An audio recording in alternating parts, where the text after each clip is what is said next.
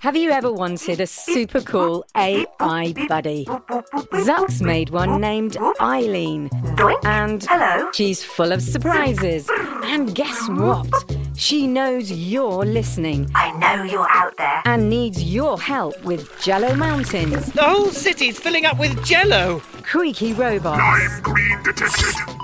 and her daft inventor. Oh, Zux, are you oh, functioning correctly?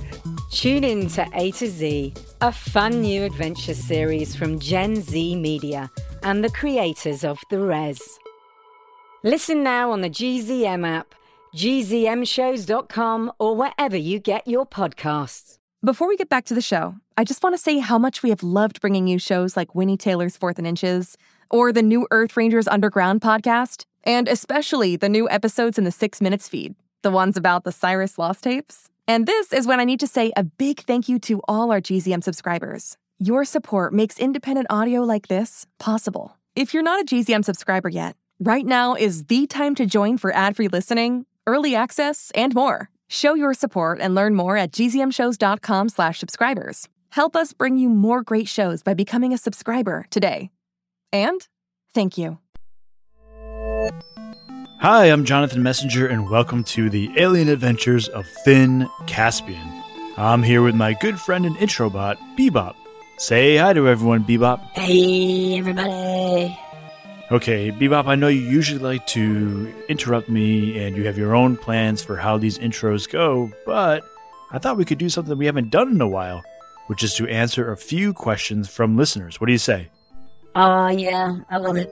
Okay, so the first question is from Cadence Lee, and here we go. My name is Cadence, and I am six years old. Bebop, how have you done in the elections? Well, Cadence, that is a fantastic question, and while I did lose the election to be president, as you know, I'm very excited to announce my candidacy for Best Podcast Robot of 2017. It's early in the campaign, but I believe if we work together, we have a real shot at it. Do you think you have a real shot at it because you made it up? Yes. Okay, great. Here's another question from Theo, 6 in New Jersey. Bebop, have you built a time porter that allowed you to go to the past and fight real dinosaurs? That's a very good question, Theo. I've not yet built a time porter to send me to the past to fight real dinosaurs. If you remember from Bebop Tales, I was bounced there by Baron's time bounce shield. And I have to say, all that high speed time travel into the past was pretty scary. And I couldn't really eat any art for like a week after it. Okay, well, that's a good But answer. I did build the time porter to send me into the far off future Bebop Tales Season 2 spoiler alert. What was that? Nothing. And finally, a question from five year old Isaac from Tampa. Can Bebop tell us how robots made Bebop so people can learn how to make Bebop and have more Bebop tales because it's so fun? Well, first of all, thank you, Isaac. I'm glad you liked Bebop Tales, Bebop Tales. Oh boy. The first robot ever to grow fingernails. Bebop Tales. Bebop Tales. Bebop Tales. Did you just say you were the first robot to ever grow fingernails? That's for another episode, Jonathan. okay, all right. Well, can you answer Isaac's question, Bebop? Sure. Listen, Isaac, I'm sorry, but I can't tell you how I was made any more than a rose could tell you why it smells so sweet. Some things are just unknown. Wow, Bebop. That's really poetic. Yes, sir. Okay, well, that's it for now, and thank you so much, Bebop, for taking the time to answer all your fans' questions. Let's move into the next episode now. If you remember what happened in the last episode, the kids of Explorers Troop 301 were cheated out of wins in two more games, and the final match came down to Finn and Hamlet, and the king had tasked them with bringing him a piece of the moon, but they couldn't use a spaceship. I'm not sure how they're going to do that, but let's find out in episode 3 A Short Leash.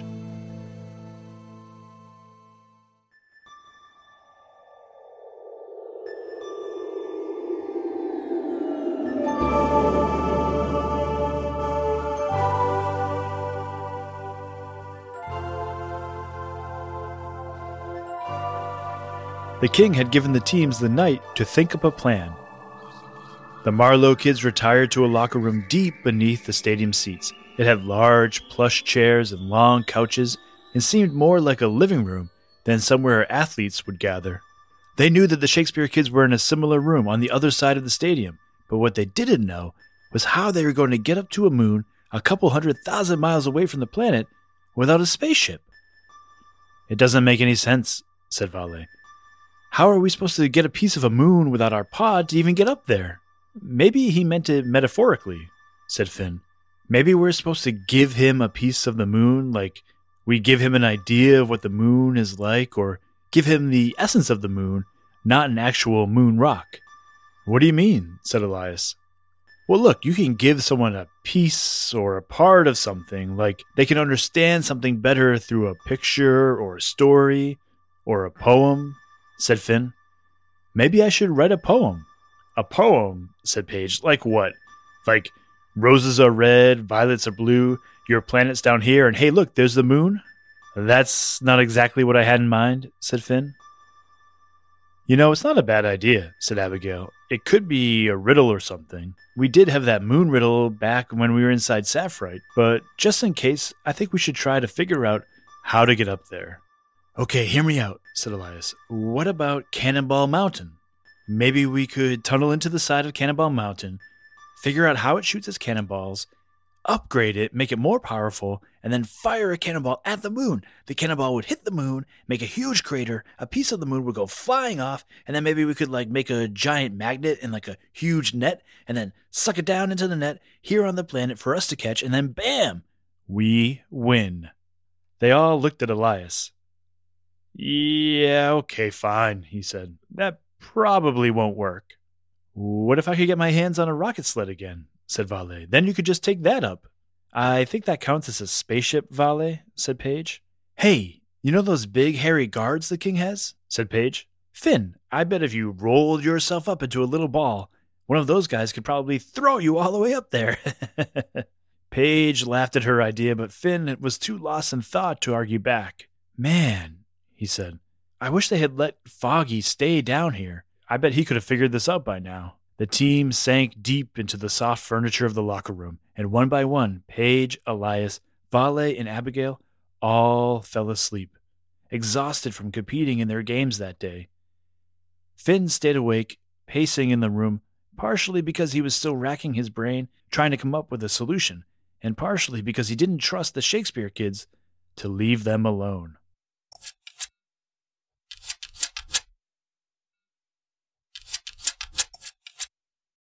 Someone was at the door. Finn watched as the doorknob rattled. Abigail, he whispered. Elias, Vale, Paige? But all of his friends had drifted deep into their dreams. There was no way he could wake them. Fine, said Finn. What's the worst that it could be? He stood up, strode across the floor, opened the door, and there was no one there.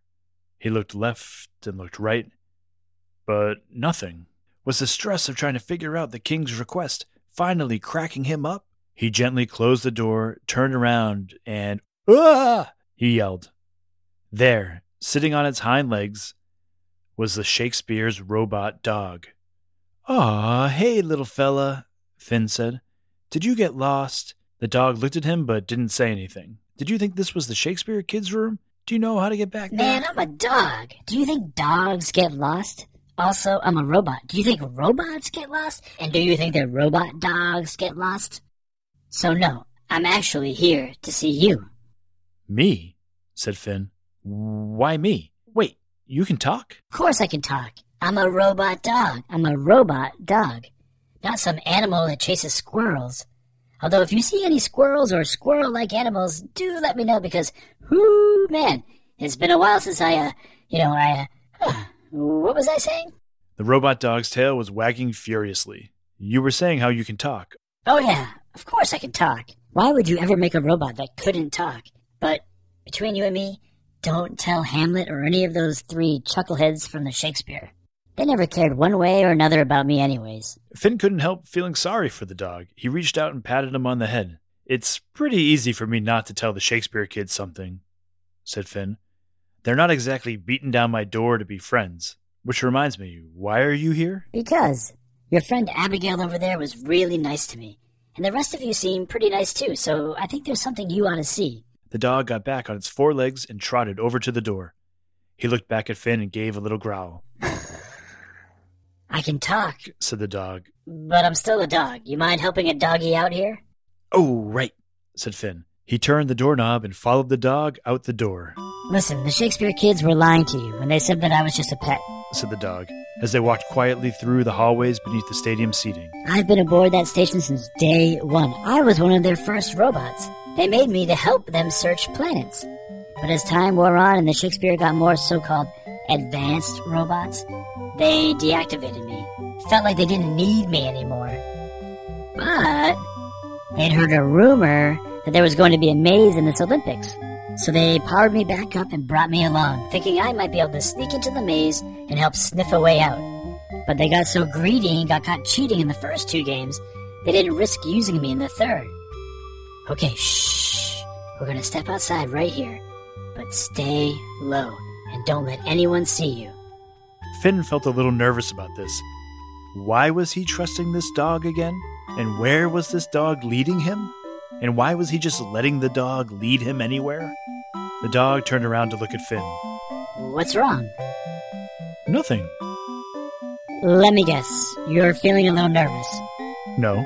And you don't know why you should trust me. No. And you're wondering why you're just letting me lead you anywhere. Can you read minds? No. It's exactly what any smart kid would be thinking right now. I don't blame you, but look, let's go through this door, and then you'll see that you can trust me. Finn followed the dog out onto a concourse at the top of the stadium, the edge of the walls facing out onto the orange grass. There were flags above him whipping in the wind, and Finn felt like he could very easily be blown off the edge. He hugged one of the flagpoles, and his eyes darted around the fields beyond the stadium. Finn looked over at the dog, confused. Why are we up here? Look, said the dog. Finn followed where the dog was pointing. Out about a hundred yards from the stadium, he could just make out the Shakespeare's small ship sitting in the dark. There was a pale glow from inside, and Finn could make out the shadow of someone sitting at the main controls. It's Hamlet, isn't it? said Finn. The dog nodded. So what, he's gonna sneak up to the moon in the spaceship right now? That's ridiculous. The king and everyone else would see and hear him. it's actually not as ridiculous as it seems. About a year ago, the Shakespeare had a near disaster. It crashed into an invisible planet. Never saw it coming. It caused a big controversy, and the Shakespeare ended up stranded for months trying to pay off all the damage it had done. But they also negotiated for some of the technology that the planet had. A cloaking device? said Finn. He looked out at the ship and he felt hopeless. What are we going to do? I guess we have to go tell the king that they're cheating again, Well, you could, said the dog. but by the time you're done explaining yourself, Hamlet could be back.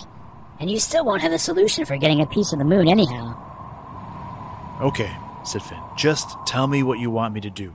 You obviously brought me here with a plan in mind. I'm so glad you asked. He turned and faced the edge of the stadium. A small hatch on his back opened up, and a short leash snaked out. Grab on and hop on. Don't be shy.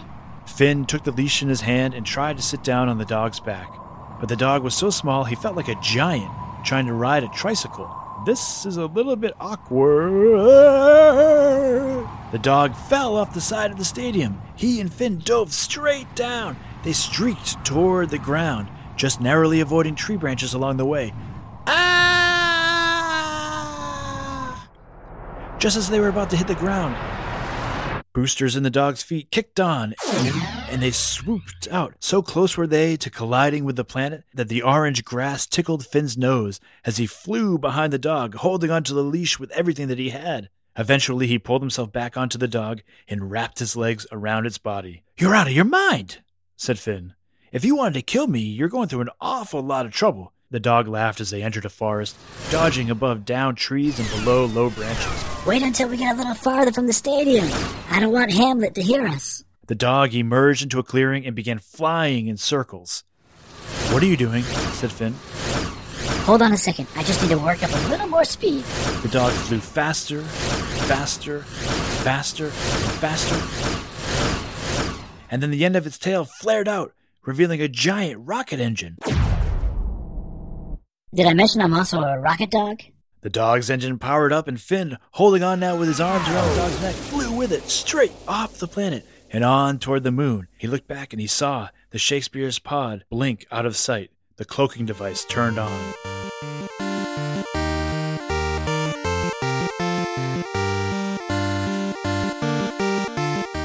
Finn and the dog's flight to the moon was short, and their stay on the moon actually never happened. As they closed in on the moon, they discovered that it was populated with thousands of small, rock like moon creatures. The creatures had set up some sort of military defense, and as soon as Finn and the dog closed in on them, they began catapulting moon rocks straight at them. The dog spiraled toward the moon, dodging the rocks one after another. But about 50 feet from the moon's surface, Finn caught one of the moon rocks in his hand. Good enough for me, let's get out of here, he said. And the dog quickly spun around and headed back toward the stadium. The little moon creatures cheered their victory. And as they flew back to the planet, they saw the Shakespeare pod, cloaking device turned off, coasting up toward the moon. Inside, Hamlet was smiling, thinking he'd gotten away with one final, perfect cheat. The dog flew in closer to the pod, and Finn held up his moon rock for Hamlet to see. And the dog couldn't help himself. He finally let go of his secret that he could talk by saying, so long, Hammy. Hamlet's jaw dropped, and as Finn and the dog returned to the planet, they swore they could hear moon rocks bouncing off the Shakespeare pod. The Shakespeare team didn't even stick around for the closing ceremonies. When Hamlet returned, he quietly told his three friends to pack up their gear, and they all left on their pod, dented like a golf ball. Their robot dog stayed behind.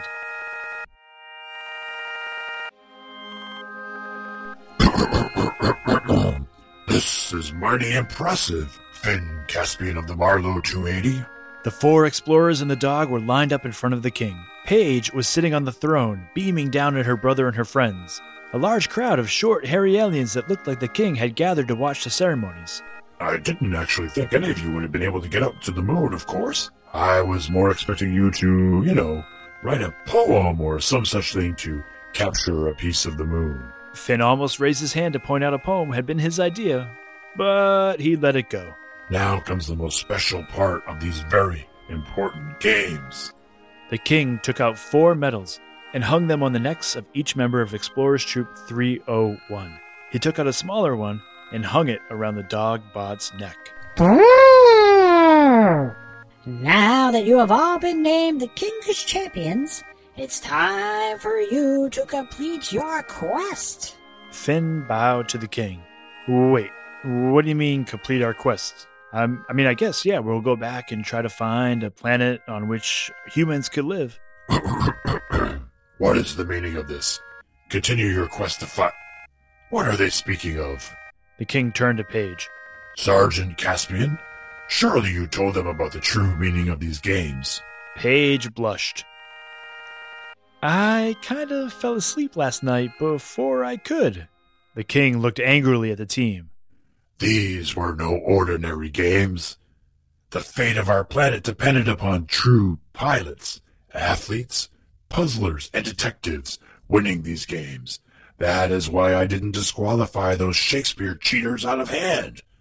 We couldn't afford to turn anyone away. Paige spoke next, quietly, embarrassed and afraid about what she had to say, but Finn could barely believe what he heard. The king is sick, she said. That's why he's always coughing like that.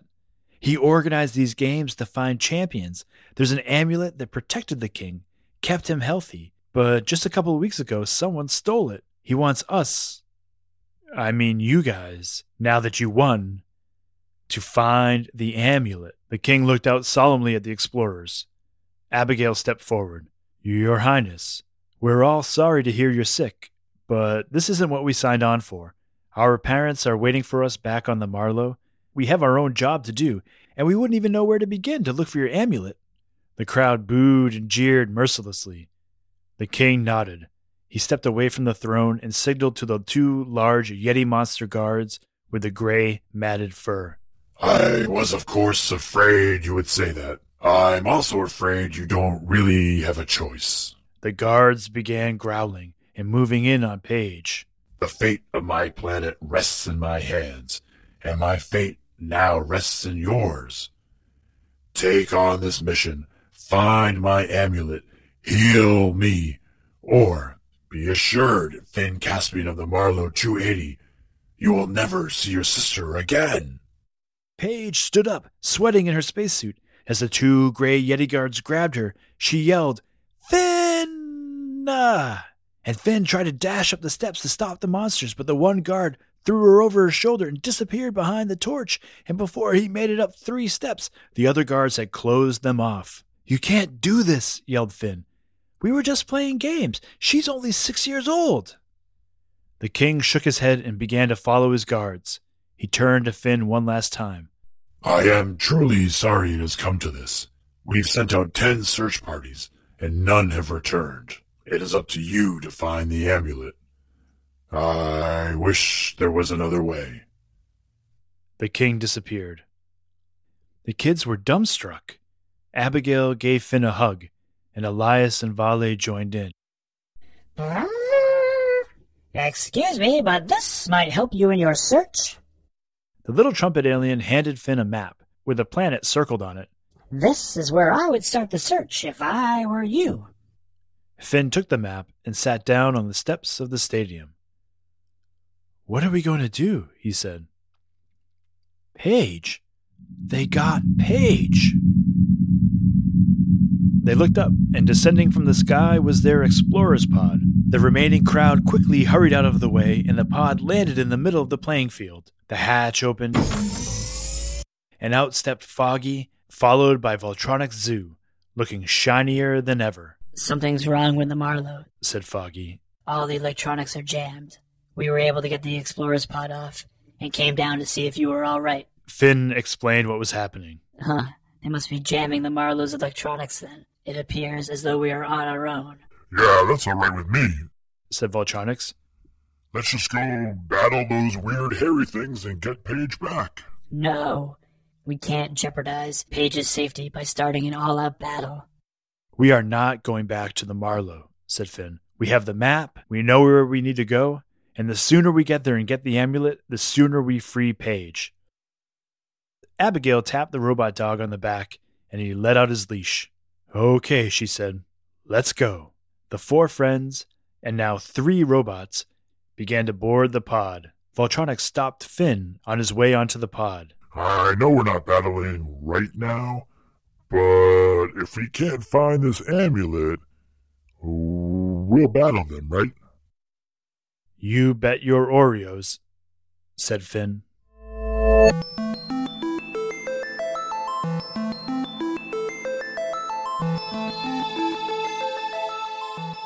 Okay, so here we are at the end of episode three, and I'm with my editor, as always, my son, seven year old Griffin Messenger, here to tell me how amazing that episode was. Say hi, everybody, Griff. Hi, hi, hi. And you want to say just how much you love that episode? Pretty good. it's a little bit of tension in whether you were going to actually say you liked it or not, or if it's just going to be pretty good. All right. So you had a question. You want to ask your, your question? I wonder if those little moon invaders were actually getting ready to battle. You wonder if they were getting ready to battle the the king, you mean? Yeah. Yeah, I don't know. They might be just one of those they might be very protective of their moon. Or they might be getting ready to invade the planet. I don't know. Or it, it might have just been for the games. Yeah, they might have just been excited about the games. As the season goes on, would you like to see more of them? Yeah. Maybe we'll see more of them as the season goes on. I don't know. Like like they might try and invade the explorers. Like they could be like the bad guys in this season. They might be. Who knows? We'll see. We'll see. Okay, so did you have another question? Or you, you had an idea more than a question, I guess. Oh yeah, we could use a name for that robot dog. That's true. Right now, the robot dog is just known as Dog or Dogbot. Or Bot Dog. but we probably do need a name. Do you think? Do you think we should ask listeners for a name of the robot dog? Yeah. Well, it's interesting because the robots on the show, with the exception of Voltronic Zoo, all got their personality through books, right? Like Foggy got his personality through a book. Yeah. But this robot dog was made on the Shakespeare where they don't do that. So I guess he does need a name. All right. So if you have a suggestion for what you want the dog's name to be, email earth at finncaspian.com and maybe we'll have another bebop style vote Mm-hmm. for what the dog's name should be. Okay, so our art today. We got something from five year old Charlotte from Columbus, Ohio. She drew Bebop eating one of my Picassos, one of my many, many rare Picasso paintings. Charlotte, I love this drawing, but it makes me so angry that Bebop ate my Picasso. And we also got a drawing from Gus, who's six from Seattle. He drew four drawings, including one of Bebop breaking out of jail. why, why do you think Bebop would be in jail? Reading or at the museum. so he Bebop went into a museum and started eating the art. Yeah. Well, maybe that'll be uh maybe Bebop might tell a story like that in Bebop Tales season two. And, uh, and I read his diary. I read his diary and knows he has the whole, already recorded the whole season. Is that right? I didn't know that. I, he's not going to be happy that you read his diary. no. All right, and so we have uh, Finn Francis, who drew an amazing picture of Foggy and Finn, and this really cool drawing of the buildings in the lost city of Atenua. And then we got another drawing from Witten, who's four from Northfield, Minnesota, who drew a whole lot of planets and other things that have been in the show for us. It's really cool. Thank you so much, Witten. And a quick shout out to Rosie from Shutesbury, Massachusetts, who drew the floating alien, the trumpet alien, and more from season two. I think she's our first artist, our first chef to draw something from season two. So thank you so much, Rosie, from that. All right, so we got a couple of jokes. So this joke is from Jack from Brisbane, Australia. I think I pronounced that right. What do you call milk in space? I don't know. The Milky Way. All right, we also got Luke, who is seven from Seattle. He wanted to send a joke as well. What do aliens use to eat their salsa with? I don't know. Space chips. That's a great one, too. Thank you, Luke, for that. And now here is a joke from Saya. Hello, my name is Saya Makevich. I am 10 years old. I live in North Carolina. And I have a joke that I would like to share. What do you call a surprise alien spaceship? A UFO!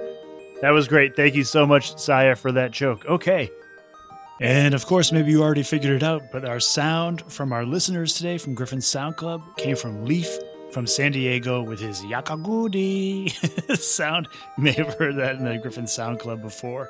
And, uh, and that was the sound that the moon creatures made when Finn and the Dogbot went up to the moon. All right. Anything else you wanted to talk about today? No. All right. Now that we're done recording, it's time to go read. What new book are we going to read tonight? Spiderwick. That's right, the Spiderwick Chronicles. We're going to start that tonight. Looking forward to reading that. All right. Want to say bye? Bye, bye, bye. All right. Bye, everybody.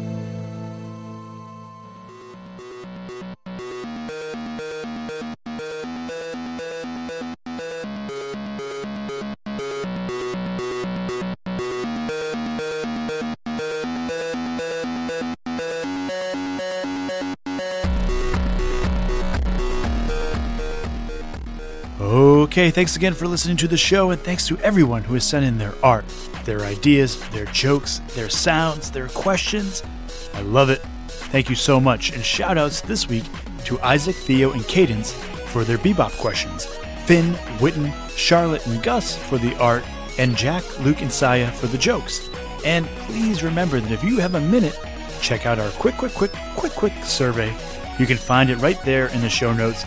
Just click view description, click the link, and you can fill that out really quickly for us. We would really appreciate it. The Alien Adventures of Finn Caspian is a Type Drawer Media production, written and produced by Jonathan Messenger, edited and guided by Griffin Messenger, with special thanks to Maria Villanueva. The theme music you hear at the beginning and end of every show is by Mark Greenberg, recently voted the nicest human in the Milky Way for three weeks running. I don't know where you go from there. If you know what's bigger than the Milky Way, let me know, and we'll see if we can get Mark on the ballot.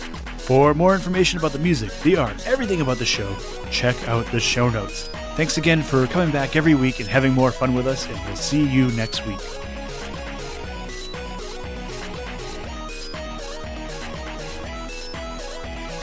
Hey, uh, Jonathan, have you seen my diary? Griffin.